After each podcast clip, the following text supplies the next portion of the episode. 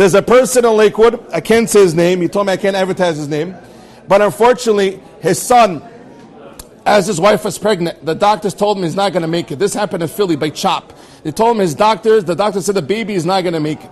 The couple took upon himself to learn Chafetz Chaim Shmirat Lashon, and Baruch Hashem, the baby was born perfectly fine. And the doctor by CHOP said he worked there for 33 years. I even wrote down his name.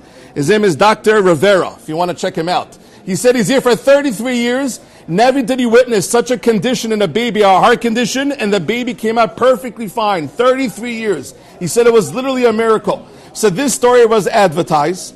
The friend of this person that the story happened to called him up and he says, What are you talking about, this Chafetz Chaim thing? I don't believe what you're saying, all these open miracles. I'm dating for so long and I can't find my zivug, I cannot find my kala. And his friend told him, if you start learning Chafetz Chaim Shmirat Lashon, you're going to see beracha. And you, listen to what happened this year. Five years this guy is dating. Five years. Within 40 days of learning Chafetz Chaim Shmirat Lashon, this guy got engaged. The guy from Rockaway. 40 days of learning this book, Chafetz Chaim Shmirat Lashon, the guy got beracha, the guy is engaged. Now this story got so famous by Menashe that he had another fellow who called him up. And this story I wrote down. They called him up and told him, Rabbi, unfortunately for seven years, we don't have any children. Seven years.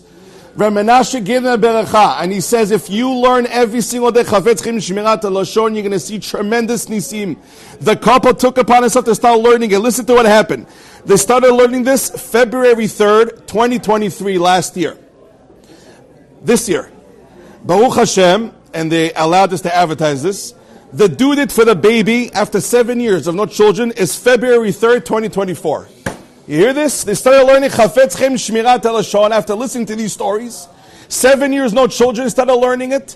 February 3rd, 2023, the due date Bezrat Hashem with health is February 3rd, 2024. Does Hashem not exist? Unbelievable. A person who's ma'avir and midotav. A person that takes upon himself not to talk Lashon Hara. A person that's forgiven to others brings himself tremendous, tremendous beracha. Rav Huna almost passed away.